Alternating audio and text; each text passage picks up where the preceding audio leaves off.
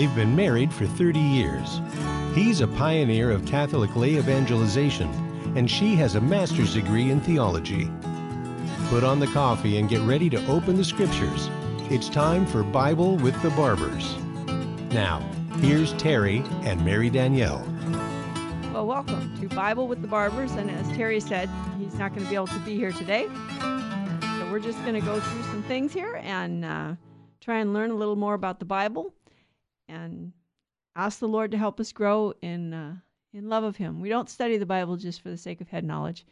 We study the Bible because the Bible is the Word of God, the inspired Word of God, and it introduces us to the heart of our God. We have a Father in heaven who loves us, and we know He's a Father because He has a Son. His Son revealed that God is Father, Son, and Holy Spirit, and so. Our God is not a solitude unto himself. He's a trinity of persons. He's a community of love and life. And we are made in his image and likeness, which we learn in the scriptures. So today we want to look at just briefly the readings for the day, which um, the first reading is from the Acts of the Apostles. And I want to re- look at it briefly because Paul and Barnabas experience a little uh, persecution. There's some people who are jealous of them because they're so effective in getting an audience. Like, oh, we can't let these guys have an audience. I mean, who are all? Why are everybody coming to listen to them? What about us? And and so they stir up a persecution. And it was interesting. They stone Paul. They drag they stone Paul and drag him out of the city.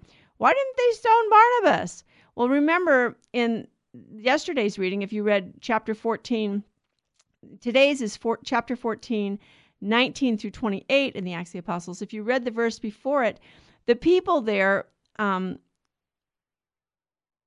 thought that Paul and Barnabas were gods come to them in human appearance because he, they healed a man. A man was healed by the power of their word. They said, "Be, you know, just stand up and walk." To this lame man, and he was healed. And they're like, "Oh!" So they they brought they brought oxen to sacrifice to him, and they're like, "No, we're not gods." And they they thought that Barnabas was Zeus. And it was interesting. The Monsignor at Mass today mentioned that Barnabas was a, a, a, big man, and he was very well built, and and he uh, he resembled the statues of Zeus that they had throughout the the that part of the world. And so, you know, it's like we're not going to stone him just in case. Now, they, these guys said they weren't gods, but just in case, we we're not going to take it. We're not going to take the chance of stoning Zeus, who's the head of all the gods. Hey, but the spokesman, yeah, you know, we can mess with him a little. And Paul was called Hermes, the spokesman. So um, it was okay. They so they drag Paul out and they stone him, and they think he's dead, and they drag him out of the city and they leave him. But the the Christians gather around him and they pray, and Paul gets up well, they stone him and they think he's dead. Uh, you know, was he dead and came back to life? I don't think anybody says that in the commentaries, but it's an interesting. And what's also interesting is the very next day, after having been stoned, Paul gets up and he goes with Barnabas to Derbe to continue to preach the gospel. They have to leave the place where they were because they don't, you know, they already stoned Paul once. So he was stoned and left for dead, but he wasn't dead, and um, his mission wasn't ended. But what does it say here? They strengthened the spirits of the disciples and exhorted them to persevere in the faith, saying, It is necessary for us to undergo many hardships to enter the kingdom of God. And oftentimes Christians today think, oh, well, Jesus did all the suffering. We don't have to. We're not going to have to go undergo any hardships. If I believe in Jesus, all the suffering in my life is going to be taken away. All the pain is going to be taken away. There are people who are still looking for a perfect paradise here on earth. They're thinking that when Jesus establishes a new heaven and a new earth, it means that we're going to have perfect paradise here on earth.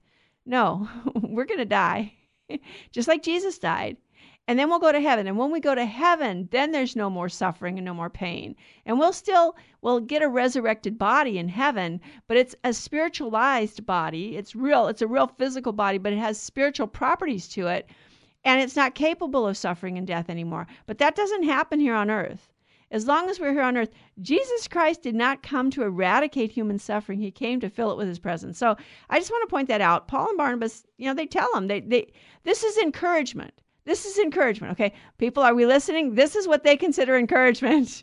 It is necessary for us to undergo many hardships to enter the kingdom of God. That's encouragement. Why is that encouragement? Because Jesus Christ suffered. And when we suffer, we become like him. We look like him. It also frees us from attachment to sin, from attachment to the things of this world, and it makes us more like Jesus. So eh, that's encouragement. So when we're suffering, try and remember that. And I know it's hard when you're suffering. I I'm not belittling suffering and I'm not laughing at you if you're suffering. That's not my point. But there can be a great joy in suffering, and that's something we've lost in Christianity is that Christian joy. The joy that the apostles experienced in suffering for Christ. And we have to ask the Lord every day, please return to us this joy, Lord. Help us to enter into your joy. There was that a book that we talked about last year on on uh, Virgin Most Powerful Radio. Chiara Corbella Petrillo, A Witness to Joy, a young woman who died in 2012 of cancer of the mouth and in excruciating pain. And when she was dying, her husband asked her, Chiara, Jesus said there would be joy. Is there joy? She was suffering. And she said, I can't tell you the joy. I cannot express the amount of joy that I have. And people used to come to see her just to experience that joy, to be in the presence of the joy. You can you can get the book. Um, I think it was Sophia Press that published it. Chiara Corbella Petrillo, A Witness to Joy, a young Italian woman who died of cancer of the face, left behind a husband and a child, and yet she was just doing the will of the Father. She just wanted to do God's will, and that was her what she was trying to do. So in the gospel today, according to John, we have Jesus saying to his disciples, this is John 14, 27 through 31. So this is at the Last Supper. Peace I leave with you, my peace I give you. Not as the world gives, do I give to you. Do not let your hearts be troubled or afraid. You have heard me tell you, I am going away and will come back to you. If you loved me, you would rejoice that I am going to the Father, for the Father is greater than I. And now I have told you this before it happens, so that when it happens you may believe. I will no longer speak much with you, for the ruler of the world is coming. He has no power over me, but the world must know that I love the Father, and that I do just as the Father has commanded me. Well, this is the Last Supper. This is he's going to be he's Judas has gone off to betray him and he's going to be turned over to the, the officials and he's going to be crucified. And he knows this. Jesus knows this all. But he leaves them peace. And what peace? His peace. My peace I give you. Peace I leave with you. My peace I give you. And this is part of that joy. Peace in the midst of, tribu- of the tribulation, the external tribulation, but the peace in our soul that knows and tells us we are living in union with God. And when we live in union with God, there is peace, even in the midst of tribulation and struggles. And he says, Don't let your hearts be troubled. I'm going to prepare a place for you, and I'll come back. And he says, If you love me, you would rejoice that I go to the Father, for the Father is greater than I. Is he saying that he's not God, that he's not equal to the Father? As the only begotten Son of the Father, he is equal to the Father. But in his human nature, he is not equal to the Father. His human nature is united to divinity, but it's not divinity, it's still a human nature. So Jesus Christ can speak as the Son of God, uncreated, equal with the Father, from all eternity existing with the Father, or he can speak of his human nature, which is created and it was created at a specific point in time, at the moment of the Annunciation, when Our Lady said yes to the plan of God. So Jesus is trying to do the will of his Father, and he only wants to do what his Father wills.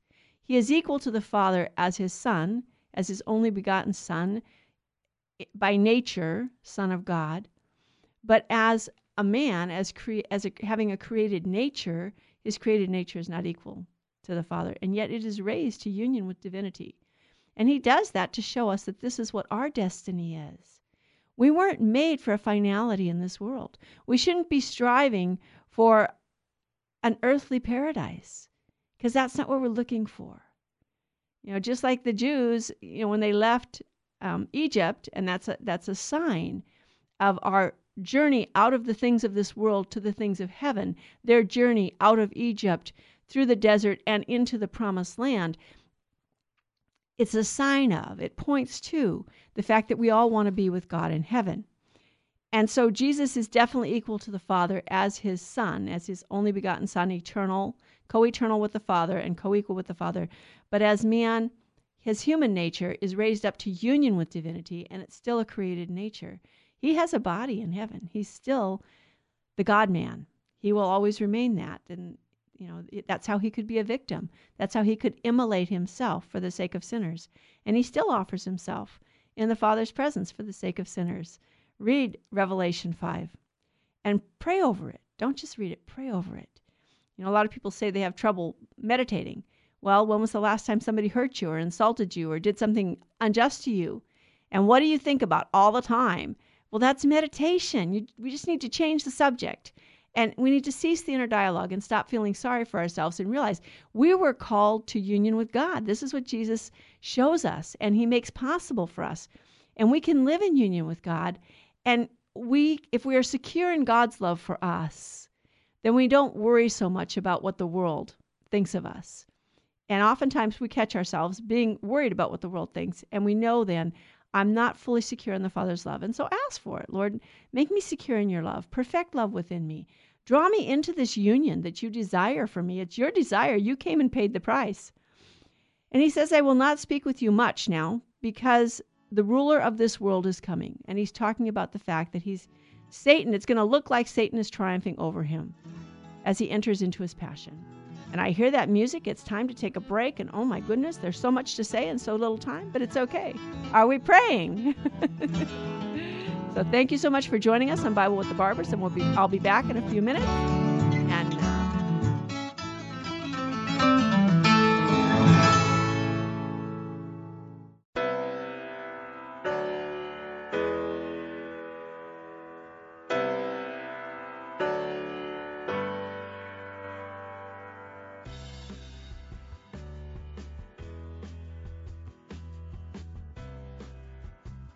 This is Terry Barber inviting you, all the men, to a men's conference June 15th at the Sacred Heart Chapel. This is going to be a day where we're going to talk about true masculinity. You know, there's a problem in the Catholic Church today. We have very few men who love the Catholic faith.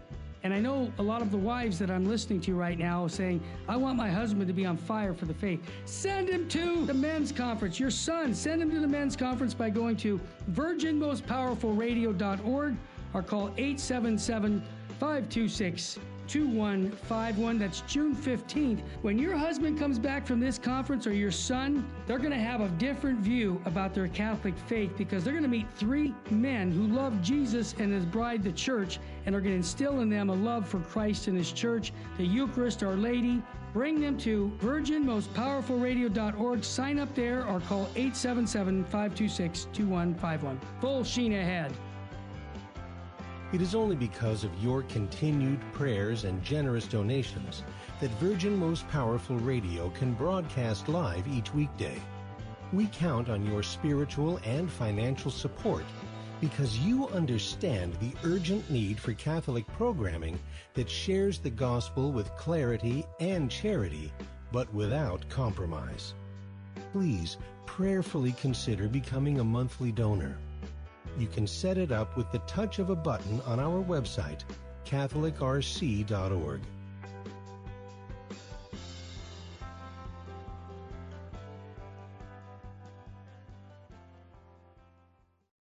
Buying or selling your home or your business property? This is Terry Barber. Real Estate for Life underwrites the Terry and Jesse Show, and they can connect you to one of 900 pro life real estate agents around the world. And when they receive their referral fee, they will give 80% of it to a pro life organization.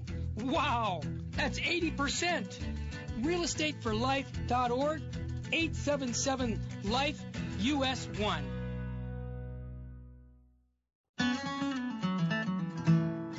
Now back to Bible with the Barbers. If you have a question or comment, call 888 526 2151. Here's Terry and Mary Danielle.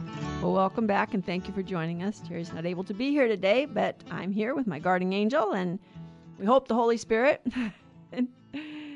so, um, at the end of this today's gospel, John 14, 27 through 31a, he He says, I will not, I will no longer speak much with you, for the ruler of the world is coming. He has no power over me, but the world must know that I love the Father and that I do as the Father has commanded me. And it's interesting because um, the ruler of this world, he's referring to Satan, the ruler of this world, and and that's why you know the world, the flesh, and the devil are our enemies. It's um, you know we don't have to worry so much about the devil. Sometimes we have to overcome our own flesh first, and then we have to overcome the world also. And the world, by when the church, when the scriptures refer to the world, they're talking about that element in the world that's opposed to God, that wants to drive God away. Okay? So we, we need to be careful in our own lives that we're not doing that. But again, he has, uh, even though it's going to look like Jesus is defeated because he's crucified, that's not. That's actually his glorification and it's actually his victory. So in our sufferings, we can offer our sufferings in union with Jesus. And he says, you know, the Satan has no power over him. But he says, the world has to know that I love the Father. And what did Jesus tell us? He said, if you love me, you will keep my commandments. And he shows us how. He keeps his Father's commandments. So we want to follow the example of Jesus, know that Jesus is not only our exemplar, he gives us the power to do what he commanded. He gives us the power to live a life of union with God. So ask for it every day. Lord, I believe in you. Increase thou my faith. I hope in you. Increase my hope. I trust you. Strengthen my trust. I love you. Let me love you more and more. Lend me your love, O my God, with which to love you, that you may be loved as you deserved, as you deserve to be loved. And lend me your heart, O Jesus, with which to love my neighbor, that I may love my neighbor as you commanded. St. Therese of Lisieux taught us those prayers. And St. Joan of Arc tell, teaches us, well, um, Lord, if I'm not in the state of grace, put me in the state of grace. And if I'm in the state of grace, keep me in the state of grace. Constantly pray to live in the state of grace. We can't infallibly know if we're in it, but make an act of contrition every day. Examine yourself. Lord, have I offended you this day? Sin is a real offense against God who is real. And so we really should feel guilty about it because God loves us. And when we sin, we offend someone who loves us so much that he sent the father sent his son and the son willingly came and died on the cross. He didn't just come, he could have just come, but he didn't. He came and he died on the cross. He showed us the height and length and depth and breadth of the love that he has for us. So we want to return love for love. So we ask God every day for the grace to do that. And so we're going to get into the Acts of the Apostles here. This is Easter time again. And during Easter time at Mass, we read the Acts of the Apostles. And um, during daily Mass, it's if you get to go to daily Mass, you get to hear a lot of it. Uh, Sunday, you get to hear some of it, but it, read, in, read in between and read, study the Acts of the Apostles. So the Acts of the Apostles is a, is a history of the early church. But it's not just history for the sake of history, because in the Acts of the Apostles, St. Luke, the author of the Acts of the Apostles, is trying to show us how God has intervened in human history and what is God's plan for human history. God has a plan, and the Acts of the Apostles is the beginning of the church. It's how the church was spread. Jesus had founded the church. He appointed the apostles to go and preach what he had preached and to, to spread the good news about the Messiah. He is the Messiah, the promised Messiah, which he was foretold in the in the Old Testament. There's lots of prophecies that foretell Jesus coming and what it would be like. And so now the Acts of the Apostles is relating the beginning of the church. And its aim is to strengthen the faith of Christians, assuring them as to the origin and basis of their faith. Secondarily, it discreetly anticipates the kind of writing typical of the apologists of the second and third century by arguing that Christ's disciples had a right to the same freedom and the same respect as the empire gave to what were called lawful religions, particularly Judaism. So Christianity is not a rival on the scene. It's not it's not a rivaling the other religions in the terms of um, trying to start a war or a rebellion. It's the fullness of the truth that God has revealed, and it's the fullness of what God wants for his people. And so it gives true freedom and it gives the full truth, everything that um, you know God had wanted for his people. And the Acts portrays Christianity as an outstanding faith, trusting in God and self assured, which has no time for obscurantism and the kind of secrecy typical of the sects. You know, you had the, the Gnostics came up very early, and they that's the you know the, the Gospel of Judas and the the infancy narrative of Thomas and the Gospel of Peter and the Gospel of Thomas.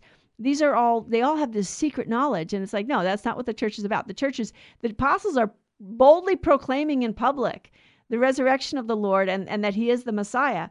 And so these convictions, they can they, they actually they're not afraid to debate the principles of everybody. You know, Stephen is debating with the, the remember, that's what he was debating with some of the, the Jews of the synagogue of Roman freedmen, as they were called.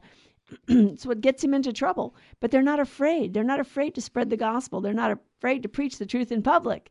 And there's nothing hidden about it. The gospel isn't some secret knowledge, some only for a few. No, that's Gnosticism. And that's not what the, the, the Christianity was about.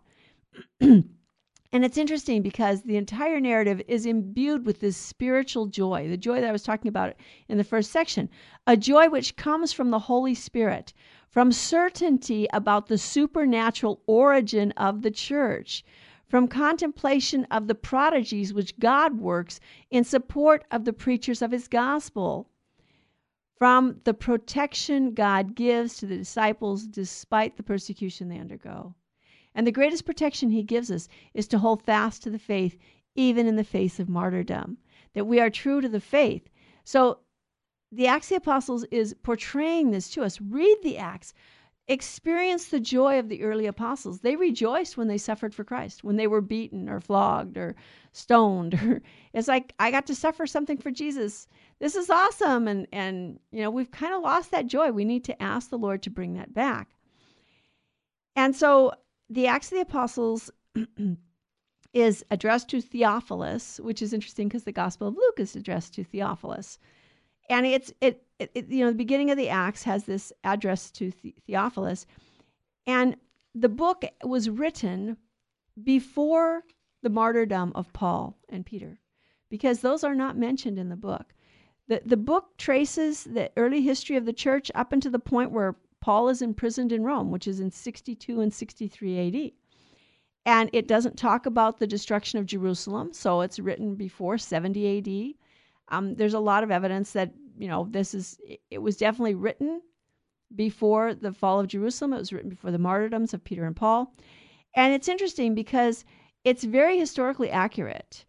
And Luke, as far as we know, Luke was a physician, and um, he's he's very meticulous in his writings, and he he writes as a typical ancient Near Eastern historian, and he gives you. And it's interesting because uh, the Josephus, the Jewish, Jewish historian, many of the things that Luke talks about in the Acts of the Apostles are corroborated by Josephus and other historians of the time. So we know that the details that Luke mentions in the Acts of the Apostles are historically accurate. But it's not just a history, because it's not just there to tell human history, it has a doctrinal content it wants to, first of all, teach us about Christ, the Christology of the Acts. It's based on the Gospels, on Jesus' life on earth and his glorification. This is the core of the gospel message, and that's what it's based on. And then you have the theology of the Holy Spirit. Luke shows that Jesus promised the Holy Spirit, and the apostles stay in Jerusalem until they receive the Holy Spirit. And it's when they receive the Holy Spirit that they go out and start preaching with boldness. So the Holy Spirit completes the work of Jesus that Jesus began and he he fills the heart of the believer with this confidence. And then there's an ecclesiology there and Luke makes it clear, you know, that um, it's interesting because in the first reading of today's Luke and Barnabas are appointing presbyters in every church. They appoint men to rule to, to rule the church not as rulers who command and hand down um, worldly rulers. These are men, they're ordaining them to the priesthood. They're giving them the, the power to bring the seven sacraments to the people and to preach the gospel. And so they, these men were appointed and ordained. And yes, there's a common priesthood of all the faithful that by our baptism we participate in some manner in the priesthood of Jesus Christ, the high priesthood of Jesus Christ. We become a prince, prophet, and priest, a princess, prophet, and priest. But the priesthood, the ordained ministry, was only was reserved to men because Jesus Christ was a male. He really became man, and not just man. His gender was male, and that's the reality. And so, women, although all of the baptized, even laymen, participate in some sense in the priesthood of Jesus in a general way, only the ordained ministers can give us the sacraments. Um, now, the sacrament of baptism, in case of emergency, can be administered by anyone who wants to, who believes that you know, who want, who has the intention to do what the church does, to impart supernatural life to the soul. Okay, so if there's a, a need, if there's an absolute need, anyone can impart the sacrament of baptism. But confession, only a priest can hear confessions. Only a priest can confect the Eucharist. Only a bishop can ordain and confirm, and con- confirmation can be shared. The bishop can give priests permission to share um, in his in the bishop's authority to confirm. He can allow, but but only a bishop can confer, can ordain, and and of course the sacrament of marriage. It is the the couple themselves who administer the sacrament, but in the pl- presence of the witness, official witness of the church, because marriage affects the church and um, and all of society. And then we have, of course, the anointing of the sick, which only a priest can give. So the early church it describes the lifestyle of the Christians, their especially their charity. And have we lost this too? We need to get back to that charity where we see the needs of others as our own. And that, no, St. Paul says your, your giving shouldn't impoverish you, but nonetheless give. Give according to what you've inward, inwardly determined, and give generously, and give with a joyful heart. Give cheerfully. But you don't have to make yourself abject poverty.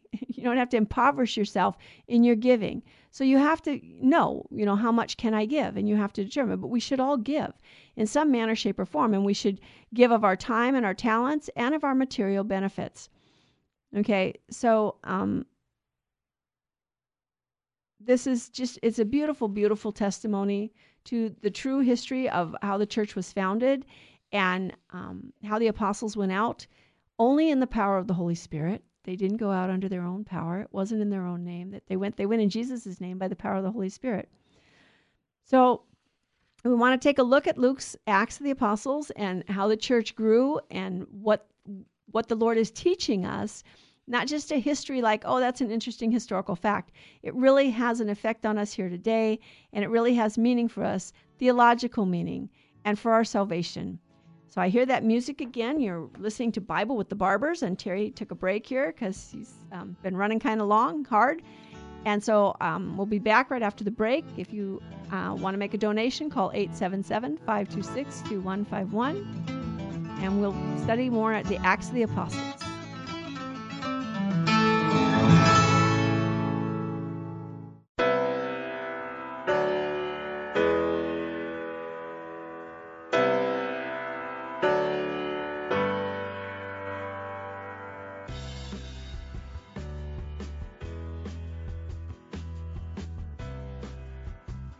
This is Terry Barber inviting you, all the men, to a men's conference June 15th at the Sacred Heart Chapel. This is going to be a day where we're going to talk about true masculinity. You know, there's a problem in the Catholic Church today. We have very few men who love the Catholic faith. And I know a lot of the wives that I'm listening to right now saying, I want my husband to be on fire for the faith. Send him to the men's conference. Your son, send him to the men's conference by going to virginmostpowerfulradio.org or call 877 526 2151. That's June 15th. When your husband comes back from this conference or your son, they're going to have a different view about their Catholic faith because they're going to meet three men who love Jesus and his bride, the church, and are going to instill in them a love for Christ and his church, the Eucharist, Our Lady. Bring them to virginmostpowerfulradio.org. Sign up there or call 877 526 2151. Full sheen ahead. It is only because of your continued prayers and generous donations that Virgin Most Powerful Radio can broadcast live each weekday. We count on your spiritual and financial support because you understand the urgent need for Catholic programming that shares the gospel with clarity and charity, but without compromise. Please prayerfully consider becoming a monthly donor you can set it up with the touch of a button on our website, CatholicRC.org.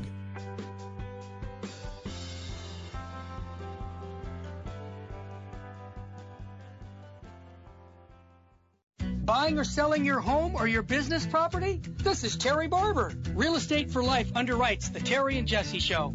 And they can connect you to one of 900 pro life real estate agents around the world. And when they receive their referral fee, they will give 80% of it to a pro life organization.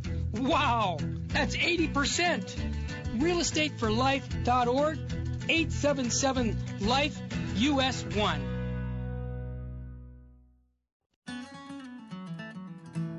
This is Jesse Romero. You're listening to Bible with the Barbers on Virgin Most Powerful Radio. Thank you, Jesse, for bringing us back. Appreciate that. So, in the Acts of the Apostles, Luke begins out In the first book, O Theophilus, I have dealt with all that Jesus began to do and to teach until the day when he was taken up after he had given commandment through the Holy Spirit to the apostles whom he had chosen. So this is Luke's second book, and his first book is the Gospel, of course, according to Luke. And so, what is he doing here? He's he's telling us that he's going to write down. He's telling Theophilus, and um, Theophilus may have been a real person, but he may have also been the name Theophilus is a Greek word, and it's beloved of God. So yeah, it may have there actually may have been a real person named Theophilus whom he's writing to, and again, by calling him Theophilus, He's actually writing to every Christian because we're all beloved of God and to everyone who wants to hear. God God loves us all. He wants all of us to come to heaven with him.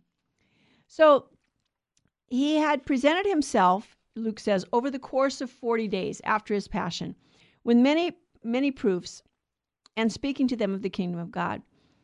And he charged them to stay in Jerusalem and not to leave until they received the promise of the Father. And the promise of the Father was the Holy Spirit. And this is what you know, John baptized with the with John baptized with water, and Jesus told them, "But you will be baptized with the Holy Spirit." So the apostles are going to receive the Holy Spirit and be baptized with the Holy Spirit, and they're going to become the witnesses of Jesus. So they're there in Jerusalem, and um, they but first they this is you know they they Luke is giving the introduction there. He he always he began his gospel with an introduction, and he, he begins the Acts of the Apostles with an introduction. And in verse six, he says, so the he's telling the ascension, and he says they all gathered together, and it's interesting. They gather together, and they have a they have a question for Jesus that just you know they still here you died you rose, you've appeared to us over the course of 40 days. Okay, Lord, will you at this time restore the kingdom to Israel? What? Did you hear what they just say? They were expecting an earthly kingdom, weren't they? They were expecting that the Lord was going to establish an earthly kingdom for Israel. And is this the time now? Are you going to establish this? I remember once when I was in college, we had a professor, very good, Father Richardson, God have mercy on his soul, great Jesuit priest believed in the scriptures, believed that they were the word of God. And he said, I think this is probably the saddest line in scripture. Here they are. They had lived with him for three years. They had seen his passion, his death, his burial. They, they were witnesses to the resurrection. And now here it is. He's about to ascend into heaven. They don't know that, but he, Jesus knows it. And they ask him, Has the time come? Are you going to restore the kingdom to Israel? Now, you didn't get it, guys. Jesus is so patient with us, and we don't always get it right away either. And it's not, we don't need to put the apostles down. How often in our life it's like that? I mean, it's like, you know, there are many people who think that when in the book of Revelations it says, I'm going to establish a new heavens and a new earth, that Jesus is going to establish an earthly paradise like the Garden of Eden. No. The paradise that we're looking for is heaven and union with God in heaven. And be, believe me, that union is supposed to begin here on earth. We need to ask for that. Lord, bring me into that union with you that you desire for me. So Jesus says to them, It is not for you to know times or seasons which the Father has fixed by his own authority, but you shall receive power when the Holy Spirit comes upon you, and you shall be my witnesses in Jerusalem and all Judea and Samaria and to the ends of the earth. So there the kingdom that Jesus is establishing is going far beyond Israel from the beginning, God intended that everyone on earth should know him and love him. That's why he made us, so that we could be brought into union with him, so that we could know him and love him and serve him. God made us to show forth his goodness and to share with us his everlasting happiness. And we do that. We we make that becomes possible for us by getting to know God, loving him and serving him. And so Jesus' vision for his kingdom goes far beyond the confines of Israel. It's not that Israel is no longer, it's now that Israel is completed. And now the mission of Israel, which had been to bring all the nations to God, which Israel hadn't done over and over again, Israel had failed to bring the nations to God and had instead fallen into the idolatry of the nations. Now the church is the completion of everything God promised in Israel. And now the church will bring the kingdom of God to all the earth. And we're not supposed to compromise with the world. We're not supposed to take worldly ways and adopt them. We're supposed to show the world the better way, the higher way. You know, to every soul there opens a way and ways and a way, and the high soul walks the highway, and the low soul gropes the low, and in between on the misty flats the rest drift to and fro. To every man there opens a highway and a low, and every man decides the way his soul shall go. So we need to choose whether we're going to follow Christ or we're going to follow the world.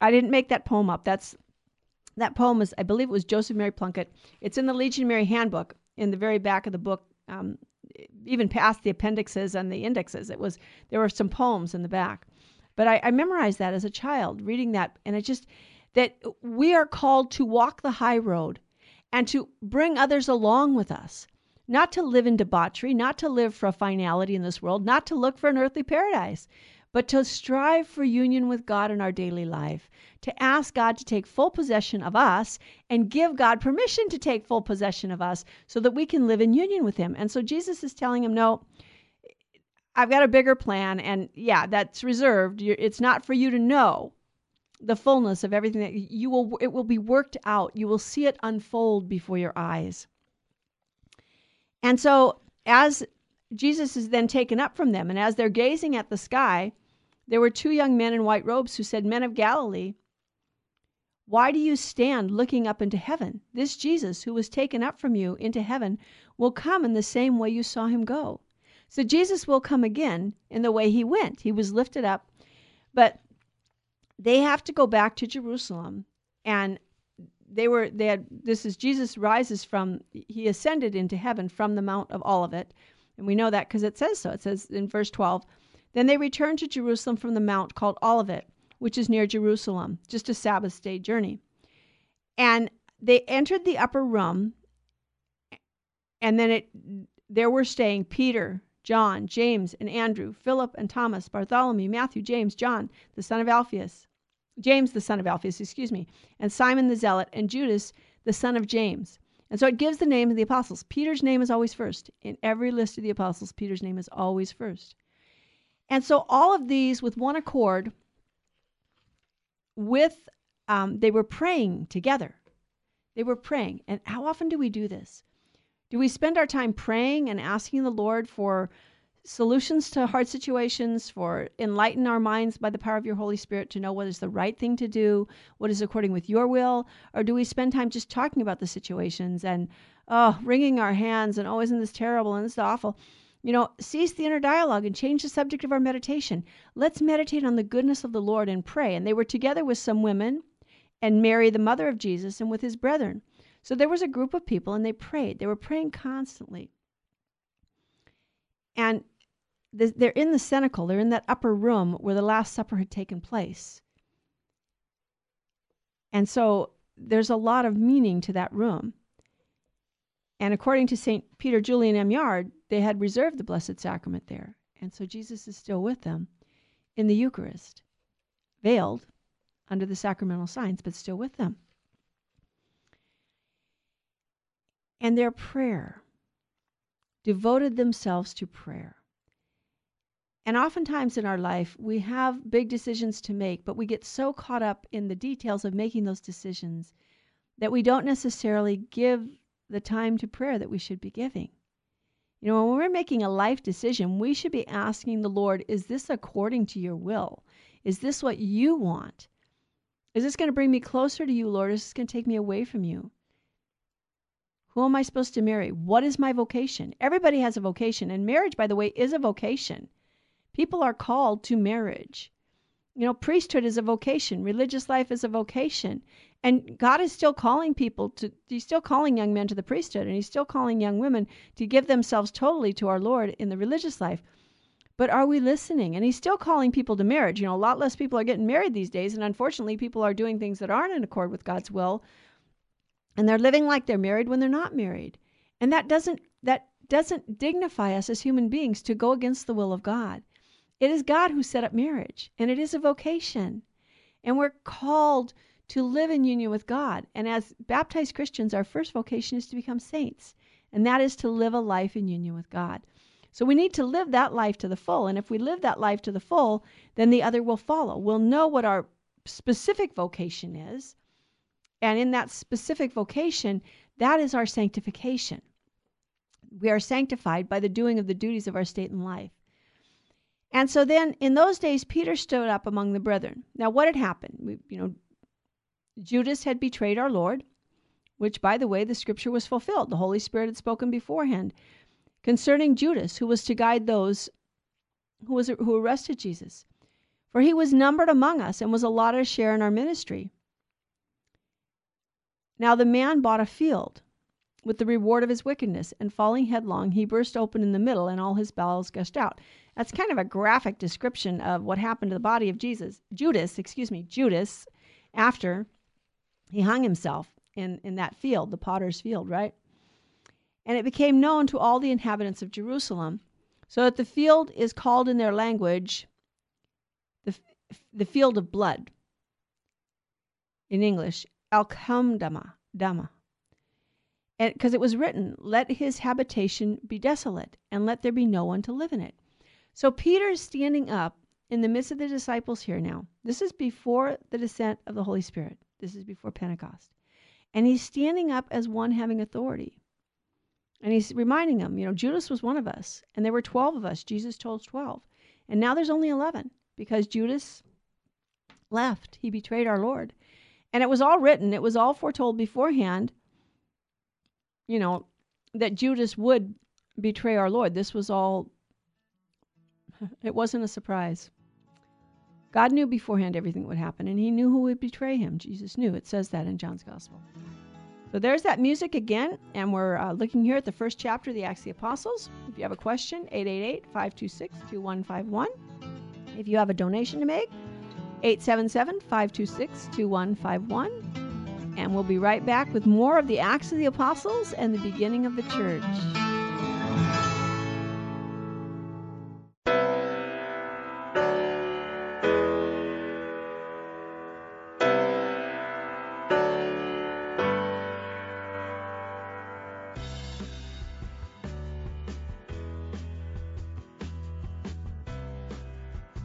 This is Terry Barber inviting you, all the men, to a men's conference June 15th at the Sacred Heart Chapel. This is going to be a day where we're going to talk about true masculinity. You know, there's a problem in the Catholic Church today. We have very few men who love the Catholic faith. And I know a lot of the wives that I'm listening to right now saying, I want my husband to be on fire for the faith. Send him to the men's conference. Your son, send him to the men's conference by going to virginmostpowerfulradio.org or call 877 526 2151. That's June 15th. When your husband comes back from this conference or your son, they're going to have a different view about their Catholic faith because they're going to meet three men who love Jesus and his bride, the church, and are going to instill in them a love for Christ and his church, the Eucharist, Our Lady. Bring them to virginmostpowerfulradio.org. Sign up there or call 877 526 2151. Full sheen ahead. It is only because of your continued prayers and generous donations that Virgin Most Powerful Radio can broadcast live each weekday. We count on your spiritual and financial support because you understand the urgent need for Catholic programming that shares the gospel with clarity and charity, but without compromise. Please prayerfully consider becoming a monthly donor you can set it up with the touch of a button on our website, CatholicRC.org.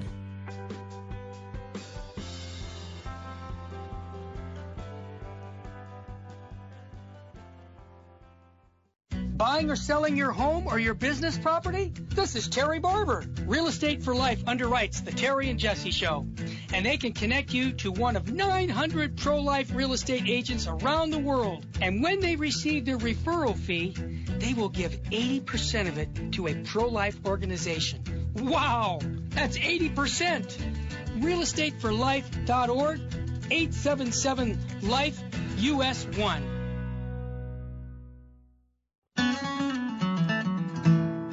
Now back to Bible with the Barbers. If you have a question or comment, call 888 526 2151. Here's Terry and Mary Danielle. Welcome back. So here we are. And I want to remind you all I do have Bible study on Tuesday night at the chapel, the Sacred Heart Chapel here in Covina at 7 from 7 to 9 p.m. and then again on two, on Thursday, Thursday afternoon. I do the Bible study again from 1 to 3. It's not a separate study. It's just that some people can't make it in the evening, so I, I try and do it twice. Make it available for people. So you're welcome to join us for uh, the Bible study. There's plenty of room in the chapel. so the um, the habitation of his is to be desolate and let no one live in it. And then the book of Psalms also said his office let another take. And so Peter stands up in the midst of the, the 11 and he makes this authoritative statement we need to replace Judas. And um, nobody questions his authority. They recognize his place. Jesus has given him this authority. So they say, okay, so we need to pick out two men, men who have been with us from the beginning, from the baptism of John until the day when he was taken up from us, and have been witnesses to his resurrection with us. So they and they um, nominate two Joseph called Barsabbas, whose surname was Justus, and Matthias. And they prayed over them, and they they pray. And the thing is, is like, Lord, you know the hearts of all men. You know the one you have chosen. This isn't about us. It's not about my determining that this is what I'm going to do for the Lord. It's about the Lord choosing us and following the call of the Lord. What does the Lord put on your heart to do? Then beg the Lord to give you the means that you need to accomplish what He's put on your heart. If a young man is called to the priesthood, then spend time in prayer. You need to nurture that vocation.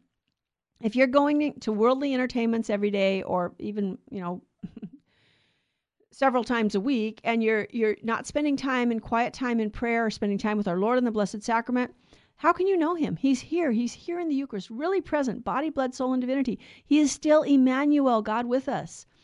Vocations can be lost when we don't respond to our vocation in a timely manner. They can be lost. And we need to pray also. We need to pray every day, Lord, what is it you want me to do?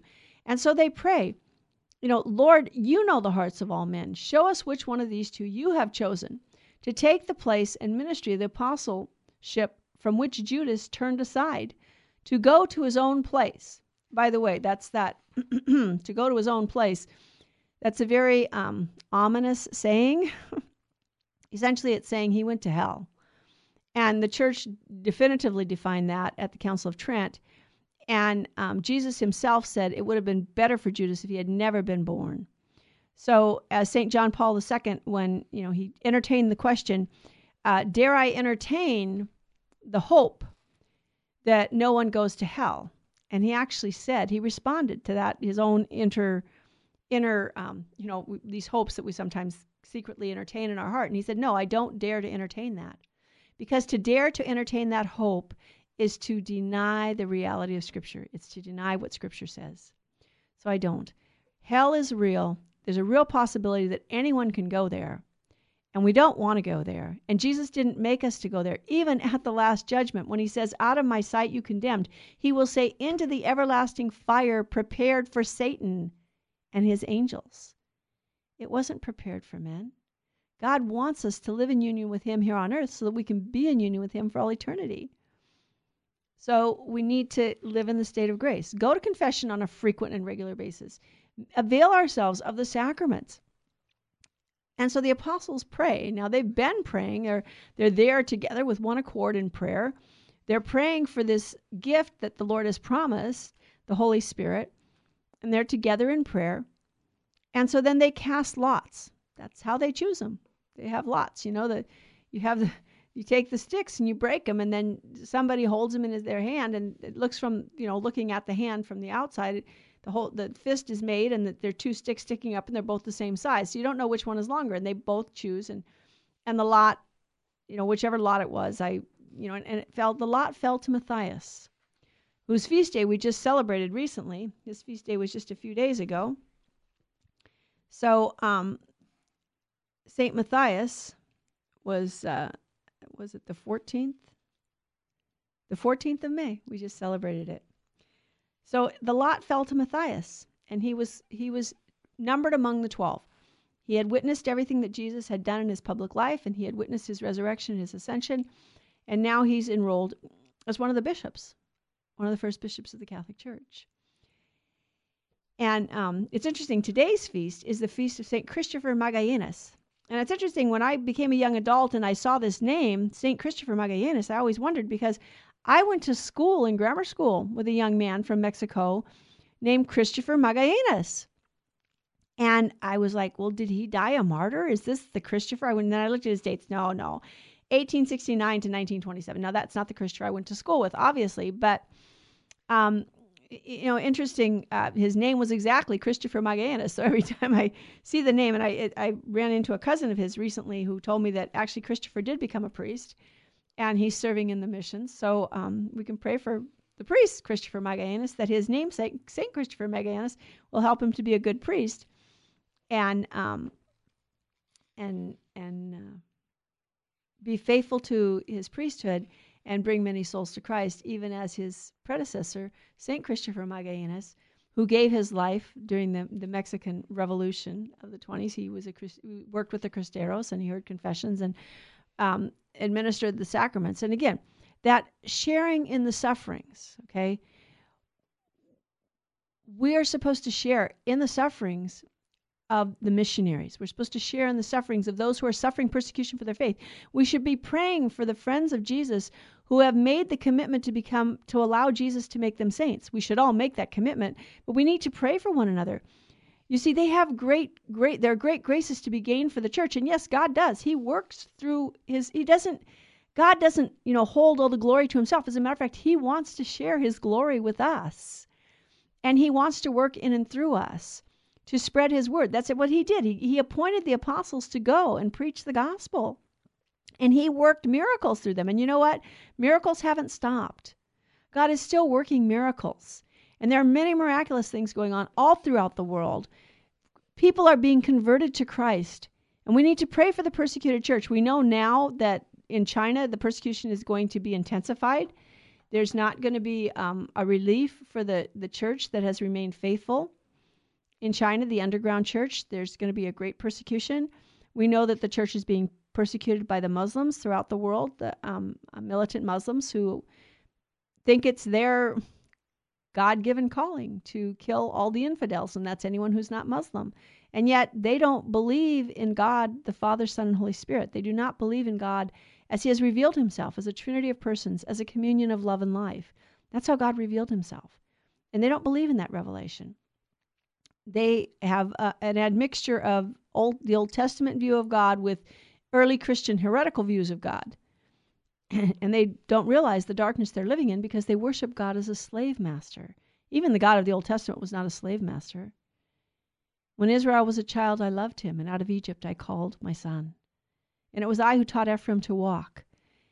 And as a child, I lifted him to my cheek and and so the tenderness of this father relationship. And then also he talks about himself as the bridegroom of his people and the people are his bride. So the god of the old testament was not a slave master. And if you, you read it carefully so the apostles are sent out and they're sent out to bring the gospel the full gospel. But that gospel includes suffering. It includes trials. And we undergo those trials for the sake of Christ in union with Christ by the power of his Holy Spirit and we thank God because those trials can help us to become humble, to give up our sins, to give up our attachment to sin and the things of this world. If we want to get to heaven, we have to give up attachment to everything in this world, including legitimate things. You know, we use things in moderation. We we need to follow the Lord in his footsteps. Jesus didn't live a life of debauchery and self indulgence. He lived a life of sacrifice and service. The Son of Man came not to be served, but to serve, and to give his life as a ransom for many. And we too can do that in our daily life. If we do our duty in union with Jesus, everything we do, every breath we take, may every every beat of my heart be an act of love, every pulsation an act of thanksgiving, every breath an act of union of my will with thine, Lord, and of desire for holy communion. For the praise of the glory of your name, that your kingdom would come, that your will be done. And his kingdom is not going to be an earthly kingdom. We need to ask Him to give us that vision, that supernatural vision that recognizes I have no finality in this world. God didn't make me for a finality in this world. He made me for an inter- eternal union with Himself. And that union begins right here on earth. Through grace, we begin to live that transforming union with the Lord. This is what we're called to. We're called to transforming union. And it's not just for the few. As Mother Teresa said, holiness is not the option of the few, it's the simple duty of us all. So she told Cardinal O'Connor, give God permission. Give God permission to make you a saint. And pray for those who have already given God permission because all of us will have to pass through our share of the sufferings that the gospel entails. Each one of us has to do our part in spreading the kingdom. And that may just be doing my duty day in and day out in union with Jesus Christ, practicing the presence of God day in and day out as I do my duty and offering everything in union with Jesus for the sake of his kingdom, that his name would be glorified, that his kingdom would come and his will be done. St. Francis de Sales says if you drink a glass of water in obedience to God's will that you have a body, you supernaturalize that act. If you eat your meals in obedience to God's will that you have a body, you supernaturalize those acts. If you take your rest in obedience to God's will that you have a body. You know, God doesn't want us to beat our bodies up and destroy them. He wants us to take good care of them. Our bodies are temples of the Holy Spirit. And so we live in union with Christ by doing what God wants, not by doing what we want. We're not Jansenists and we're not Manichees. Okay? We don't believe that the body is evil. We believe that the body is good. And that through our body, we glorify God. Glorify God in your body. That's what it says in the scriptures. Glorify God in your body. So we want to do our part in building up the kingdom of God. And that's what we're trying to do here at Virgin Most Powerful Radio. And we ask Virgin Most Powerful, please pray for us, our Blessed Mother, beautiful Mary. She did this, she did it perfectly. Uh, we have a women's conference coming up in September, so please sign up for that. Call 877 526 2151 to sign up September 7th. We also have the men's conference coming up in June with the monthly donor um, appreciation dinner the night before with the, the Mass of the uh, Personal Ordinariate in union with the Chair of St. Peter. Beautiful Mass. I have my Bible study this evening at 7, from 7 to 9 at the chapel. And there's one again on Thursday afternoon from 1 to 3 for those who can't come out in the evening. We thank you so much for joining us. Thank you for all your prayers for Jesse, for his continued recovery and health. And pray for all of us. We're all called to be saints. We want to live that life of union with God. And we need tremendous grace. So we just ask the Lord Jesus to pour out his precious blood upon us for whatever healing we need, but also for the courage and strength to bear the sufferings that He asks us to bear in union with Him for the sake of His body, the church. I fill up in my own flesh what is lacking in the sufferings of Christ for the sake of His body, the church. No, I didn't make it up. The Holy Spirit inspired St. Paul to write those words down so we would all know that all of our sufferings can be offered in union with Jesus to help re- redeem the world. Thank you for joining us, and we'll see you again next week on Bible with the Barbers. St. Faustina's Prayer for Priests. O my Jesus, I beg thee on behalf of the whole Church, grant it love and the light of thy Spirit, and give power to the words of priests, so that hardened hearts might be brought to repentance and return to thee, O Lord. Lord, give us holy priests. Thou thyself maintain them in holiness. O divine and great High Priest, May the power of thy mercy accompany them everywhere, and protect them from the devil's traps and snares, which are continually being set for the souls of priests. May the power of thy mercy, O Lord, shatter and bring to naught all that might tarnish the sanctity of priests. For thou canst do all things. Amen. Virgin most powerful, pray for us.